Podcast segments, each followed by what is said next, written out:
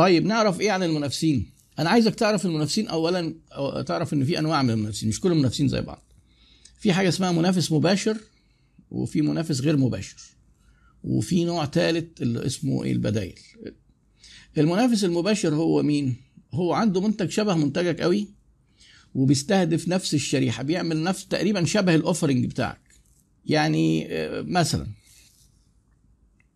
أنت شغال في ملابس أطفال. هنفترض يعني شعبي آه، هو شغال في ملابس أطفال شعبي. أنت فاتح مثلا في محل في في المطرية في عين شمس هو فاتح جنبك لنفس الشريحة. ده كده منافس مباشر نفس المنتج نفس الشريحة. طيب أنت شغال في أطفال وفي براند شغال في الأطفال بس بأسعار غالية وفتح في مول هل ده منافس مباشر؟ لا.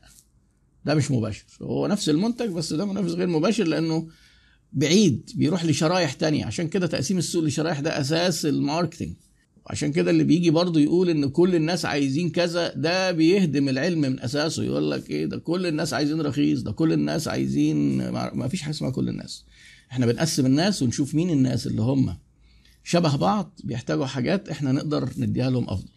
يبقى منافس مباشر اللي هو منتج شبه منتجك سعر شبه سعرك بيستهدف شريحتك والشريحة دي يعني جغرافي بالمكان بمستوى الدخل بالنوع بالسن بال... شبه الناس دي آه، اللي بي آه، اللي بيختلف في الشريحة يعني مثلا هل العربيات الصيني بتنافس مرسيدس؟ لا ده منافس غير مباشر مش مباشر يعني المرسيدس لما لو حد واقف مع في معرض مرسيدس وبعدين آه، بيتفرج على عربية فالراجل قال له ده إيه العربية دي مواصفاتها وال options اللي فيها وب 2 مليون و200 ألف.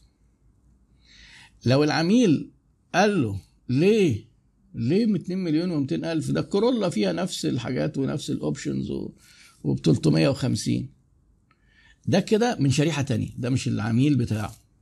شفتوا الشرائح بتفرق إزاي؟ ده مش العميل بتاعه ومش الشريحة بتاعته. فلما الكورولا هل بتنافس المرسيدس؟ لا ممكن في التويوتا حاجات أعلى تكون مثلا اللكزس وكده بتنافس بعض الموديلات في المرسيدس. فيبقى في منافس مباشر ومنافس غير مباشر. وبعدين آه لو أنت آه ربنا كرمك كده بعروسة أمورة وشوية كم آه كم مليار كده وحبيت تجيب لها عربية ب 10 مليون جنيه ولا حاجة عربية رولز رويس. لو انت دخلت معرض الرولز رويس وقلت لهم ليه مثلا ليه الرولز رويس تبقى ب 12 مليون جنيه؟ آه طب ما في عربيات مرسيدس بمليون جنيه. وقتها البياع هيبص لك من فوق لتحت. مرسيدس إيه؟ دي بتاعت الغلابة. مرسيدس دي بتاعت الناس اللي على قد حالهم.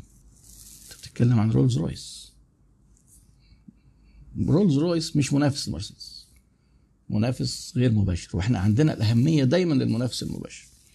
هل ال كويس آه يعني الناس كلها بتقول ابينا هنا يعني طبعا دي أمنية كل واحد الناس تتمناها يعني.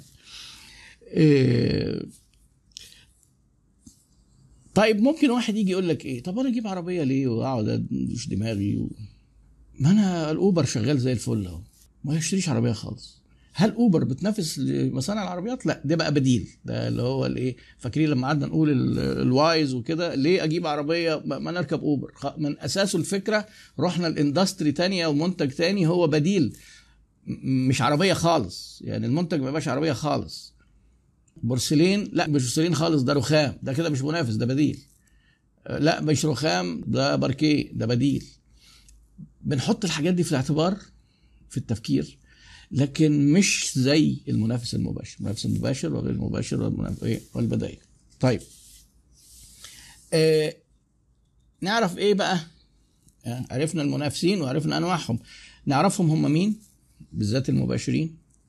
وعايزين نعرف نقاط قوتهم وضعفهم ونعرف مين أكبر واحد بال market share بحجم السوق. مين أكبر شركة بتبيع في السوق؟ والسوق ده ممكن لو أنت سوقك مصر كلها يبقى تبص على مصر كلها. لكن انت لو سوقك حتة صغيرة تبص على الحتة الصغيرة دي مين أكتر واحد بيبيع في الحتة دي؟ ما دام انت مش بتبص على إيه مش بتبيع في مصر كلها آه تبقى عارف المعلومة بس يهمك قوي المنافسين المباشرين. في مثلا في مثلا ترتيب يقول لك مثلا أكبر شركة بتبيع في السوق هي كذا. في المياه الغازية مثلا في مصر أكبر شركة بيبسي يليها كوكا كولا تمام؟ يعني اللي هو إيه؟ بيسموه ال ranking كده الترتيب.